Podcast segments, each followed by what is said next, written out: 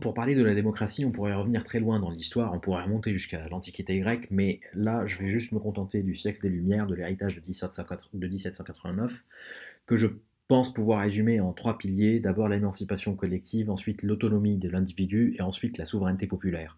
Le souverain n'est plus le roi de droit divin, le souverain, c'est désormais le peuple. Alors, parallèlement à nous, évidemment, d'autres ont suivi ce chemin, les Anglais, ce qui, va bientôt devenir les Américains aussi, un peu avant nous, ont suivi un chemin similaire, le monarque euh, soumis à la Constitution en Angleterre, progressivement, le monarque élu euh, aux États-Unis avec leur régime présidentiel, mais néanmoins, la démocratie a mis du temps à s'installer elle a connu également de régulières et de fréquentes remises en cause, et donc euh, elle a mis du temps à s'installer simplement parce que les premières élections se font sur la base des féodalités locales, qu'elles soient aristocratiques, classiques, ou plus, modernes, disons, euh, féodalité industrielle. Donc c'était vos salariés qui votaient pour vous, en quelque sorte, euh, sur des bases très locales. Il a fallu beaucoup de temps avant que la lutte politique devienne réellement politique, devienne réellement idéologique sur une, euh, sur, une, sur une échelle plutôt nationale, euh, à, coup de partis politiques et non plus seulement de notables locaux. Euh, mais les remises en cause ont été régulières. Juste pour prendre l'exemple de la France, l'antiparlementarisme très présent au XIXe siècle, boulangisme sous la Troisième République, Ligue d'extrême droite dans les années 1930, poujadisme dans les années 1950 et d'une certaine façon le Front National de Jean-Marie Le Pen dans les années plus récentes qu'on que, a, a, pu connaître. Euh, mais sur le fond, au-delà au de l'aspect historique, sur le fond, qu'est-ce qui caractérise la démocratie? Eh bien, je pense que l'étymologie elle-même donne une idée. Demos et kratos, demos qui signifie peuple en grec et kratos qui signifie pouvoir, ce qui rappelle cette idée de souveraineté populaire. C'est le peuple qui a le choix, euh, qui a le pouvoir de faire des choix. Donc la conséquence de ce principe, c'est simplement euh, le fait que si c'est le peuple qui a le pouvoir, alors il doit faire des choix, et quand on fait des choix, on fait des choix entre au moins deux alternatives, éventuellement plusieurs. Et donc la conséquence du, principe démocratique, pour moi, c'est euh, cette idée d'alternative. C'est vraiment la conséquence première. Alors, parfois, on parle de crise démocratique. On en parle, on en parle récemment dans les dernières années, disons dans les 20-30 dernières années, mais en réalité, depuis qu'il y a démocratie, il y a euh, crise de la démocratie. Et en réalité, c'est pas grave, c'est même, euh, c'est même pas plus mal parce que euh, la démocratie se développe, ensuite elle subit une crise, et donc euh, pour sortir de cette crise, elle s'améliore, et du coup elle va en se développant de, mieux en mieux. Donc crise démocratique existe depuis que la démocratie existe. On peut néanmoins euh, rappeler que l'actuelle crise, moi je la daterai du milieu des années 80, début des années 80, lorsqu'il s'est avéré que nos choix économiques, puisqu'on parlait d'alternatives tout à l'heure, nos choix économiques sont euh, désormais soumis, depuis la fin des années 70, à ce qu'on appelle une contrainte extérieure. Typiquement, on ne peut pas faire le choix politique de dépenser euh, beaucoup d'argent public euh, simplement parce qu'on a des contraintes extérieures qui nous empêchent de, de dépenser de l'argent qu'on n'a pas, ou du moins pas à la hauteur que l'on pourrait souhaiter. Donc une contrainte extérieure qui empêche de faire un certain nombre de choix. Et donc pour moi, ça s'approfondit aussi euh, tout ça euh, depuis le phénomène irréversible qu'on a appelé la mondialisation, qui s'est imposé dans les années 90 et qui continue à se développer, et qui revient à établir de la compétition euh, féroce parfois entre des États, entre les systèmes sociaux et fiscaux, entre les entreprises, entre les universités. Et donc ça, c'est quelque chose qui, pour moi, contribue à la perception que peuvent avoir les citoyens de, de, cette idée de moins de choix possibles, voire aucun choix possible, à part le choix, le choix libéral qui s'est imposé et qui devient une sorte de consensus. Alors, il y a un élément important à prendre en compte quand on parle de crise de la démocratie, c'est cette étude que fait le CEVIPOF une fois par an, euh, elle, est, elle paraît tous les mois de janvier, et donc au mois de janvier 2017, elle nous a encore une fois, comme depuis, 2000, comme depuis 2009, rappelé que euh, là où les citoyens se sentent le plus proches de leurs élus, là où ils ont le plus confiance en leurs élus, c'est avec les élus de proximité. Alors, euh, paradoxalement, ils ne participent pas plus aux élections locales, par exemple, comparé aux élections du président de la République. Néanmoins, quand on les interroge, et, le CEVIPOF interroge plusieurs milliers de Français tout au long de l'année, eh bien, ils disent à hauteur de 64% qu'ils font confiance à leurs conseils municipaux, à leurs maires. Euh, après le conseil municipal vient le conseil départemental, ensuite le conseil régional, etc. Et plus on s'éloigne géographiquement, moins la, confiance existe. Alors, euh, ce qui est intéressant aussi, c'est que souvent on dit oui, les Français s'intéressent plus à la politique. En réalité, cette étude montre que 56% des Français s'intéressent à la politique, ont un intérêt porté à la politique. En revanche, 70% considèrent que le fonctionnement de la démocratie française n'est pas très bien. Donc ça montre aussi la, perception que les, citoyens ont euh, vis-à-vis de la démocratie. Et donc naturellement, tout ça montre le fossé qui s'est creusé entre élus et électeurs. Alors, euh, comment améliorer tout ça, du coup? L'une des possibilités, c'est le dégagisme. C'est ce qu'on a fait, euh, c'est ce qu'on a fait, c'est ce que les citoyens ont fait durant, le mois de, durant les mois de mai-juin l'année dernière, lorsque le résultat est ce qu'il est, c'est-à-dire qu'il met en avant un, des candidats tels que euh, Marine Le Pen ou euh, Mélenchon ou même Macron, euh, naturellement, ça c'est un choix qui, dit on va balayer les, partis existants, les partis de gouvernement existants, l'ex-UMP en l'occurrence, et puis le Parti Socialiste. Néanmoins, on se retrouverait alors dans le cadre d'un consensus, et c'est ce qui s'est passé, ça s'est avéré, on s'est retrouvé dans le cadre d'un consensus libéral auquel tout le monde semble dire qu'il n'y a pas d'alternative. Donc quand on sait que la démocratie, c'est la présence d'alternatives et la capacité pour les citoyens de choisir entre différentes alternatives, et qu'on se, rend compte que finalement on se retrouve dans, le consensus libéral que propose Macron, qui est de dire bah, on va faire une politique centriste, euh, deux, trois petits trucs euh, de gauche et puis cinq, six petits trucs de droite, naturellement, ça nous met dans une situation où l'alternative n'existe plus, ou alors si elle existe, elle est sur les deux côtés de l'échiquier de manière vraiment beaucoup plus radicale. Euh, est-ce que c'est de ça qu'on veut? J'en suis pas sûr. En tout cas, nous, en tant que, en socialistes, c'est pas nécessairement vers ça qu'on souhaite s'orienter.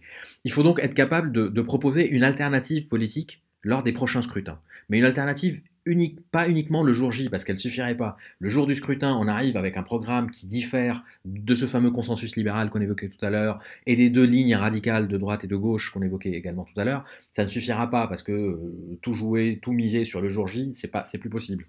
Euh, c'est plus possible simplement parce que les citoyens sont de plus en plus conscients, de plus en plus informés, et donc euh, ben, ils font leur choix de manière, de manière cohérente et durable dans le temps. Donc le programme qui marche le jour J du scrutin, il faut aussi pouvoir le faire vivre tout au long du mandat euh, euh, si, ce scrutin donne un résultat favorable.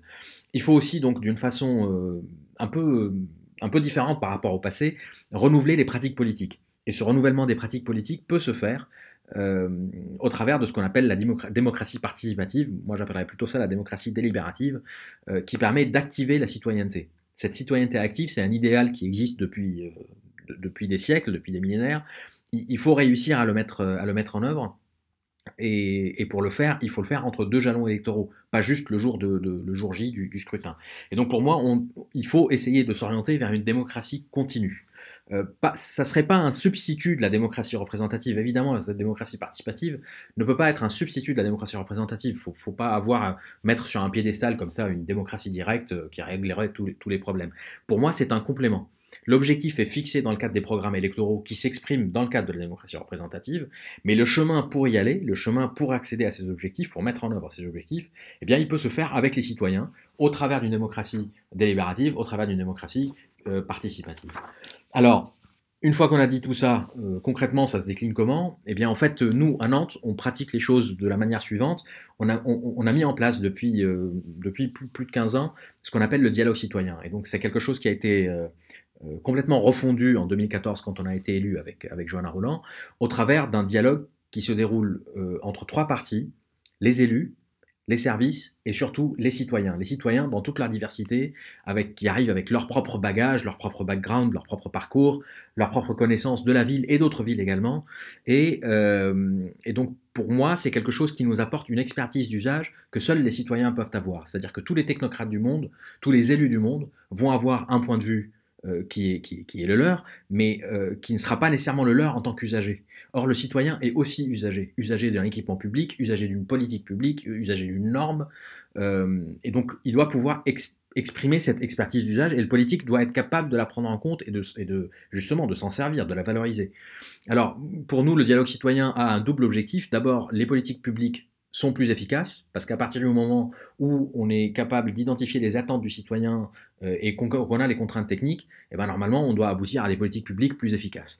Et ensuite, la cohésion sociale doit en sortir renforcée, puisqu'à partir du moment où les gens se parlent, d'abord les citoyens entre eux se parlent, ils se connaissent mieux, ils tissent des relations, et puis ensuite ils parlent avec leurs élus, ils parlent avec les agents de la collectivité qui réalisent les projets que les citoyens veulent voir mis en avant. Et donc ce dialogue-là permet de renforcer la cohésion sociale. Euh, donc pour nous, en fait, un élu euh, a pour rôle de prendre la décision. Donc il est responsable de la décision. Il pourra jamais dire c'est pas moi qui ai décidé, c'est les citoyens parce que démocratie participative ou je ne sais quoi. L'élu prend la décision avec deux éclairages un éclairage d'usage qui vient des citoyens et un éclairage technique qui vient des agents de la collectivité. Et avec ces deux éclairages, il prend sa décision, il en est responsable et il l'amène jusqu'au bout. Alors on identifie évidemment des, les problèmes avec les citoyens, on leur donne une mission, on leur, on leur donne ce qu'on appelle un mandat, ils travaillent à trouver les solutions possibles, ils rendent un avis citoyen et les services de la collectivité étudient cet avis citoyen et proposent une, une réponse sur laquelle s'appuie l'élu. Et donc l'élu, de cette façon-là, prend en compte à la fois les expertises d'usage, mais aussi les expertises techniques. Parmi les exemples qu'on peut citer, euh, une maison de santé, la, mise en place d'une mairie de quartier, euh, la refonte entière d'une place qui est, assez importante, assez centrale dans la ville, l'accès à la loi, par exemple. Tout ça, ce sont des sujets, euh, même le sujet sur la transition énergétique, c'est un débat qu'on a mené avec les citoyens pour essayer de trouver des solutions au niveau de chacun des citoyens, en, qui viendraient en plus des grandes solutions industrielles qui s'appliquent au niveau régional ou national et même européen. Tout ça nous permet de résoudre un certain nombre de problèmes liés à la quotidienneté ou parfois euh, des problèmes sur, sur, une, sur une durée un peu, sur un horizon un peu plus long. Alors évidemment, euh, c'est plus difficile à mettre en place sur des sujets nationaux, mais euh, il y a eu quelques expériences qui ont prouvé leur, leur, utilité. Par exemple, je pense à la loi sur la République numérique qui a été mise en place par Axel Lemaire en prenant en compte un certain nombre de, euh, d'avis et, d'expertise de la part de citoyens ordinaires euh, qui, venaient donc naturellement en plus de l'expertise technique des agents de l'État, mais également de l'expertise technique qui peut provenir des, euh, des corps intermédiaires. Alors, Évidemment, il y a des conditions de succès, il faut que l'information soit transparente pour que tout le monde ait le même niveau d'info, il faut des variétés de profils surtout, ne pas se focaliser sur un seul profil de participants, mais vraiment une variété de profils pour que le débat puisse avancer et, pour que la solution soit la plus, riche possible, parce que le débat s'enrichit de, la variété des profils et des parcours des personnes qui s'expriment.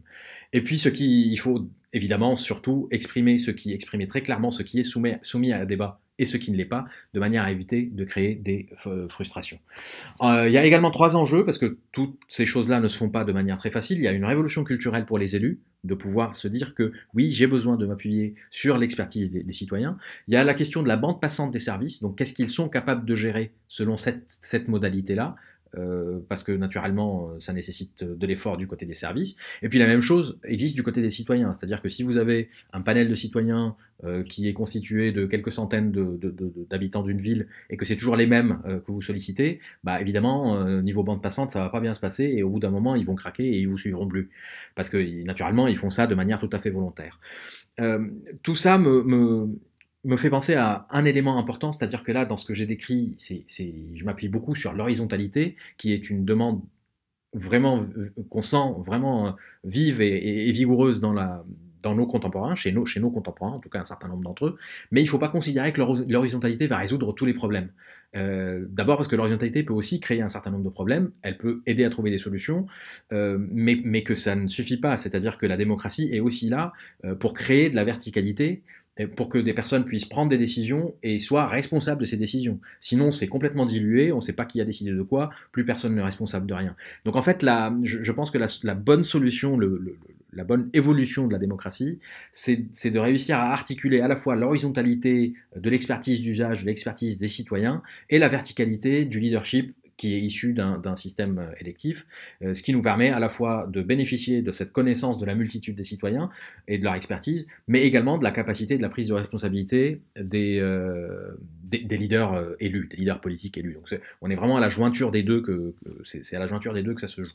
Alors tout ça nous permet d'avoir de la démocratie continue, à la fois les jalons électoraux qui permettent de faire du, de, délire nos représentants, mais aussi euh, le délibératif qui nous permet euh, de faire participer les, citoyens. Et puis je vais conclure, euh, je vais conclure avec une citation de Pierre Mendès France qui date de 1962, juste pour rappeler à quel point ce que j'ai exprimé ici n'est pas si moderne que ça, mais on n'a jamais réussi à le, mettre en place. Donc Pierre Mendès France en 1962 dans Pour une République moderne disait La démocratie ne consiste pas à mettre épisodiquement un bulletin dans une case, à déléguer les pouvoirs à, à un ou plusieurs élus, puis à se désintéresser, s'abstenir, se taire pendant cinq ans. Non, la démocratie est action continuelle du citoyen. Action continuelle du citoyen.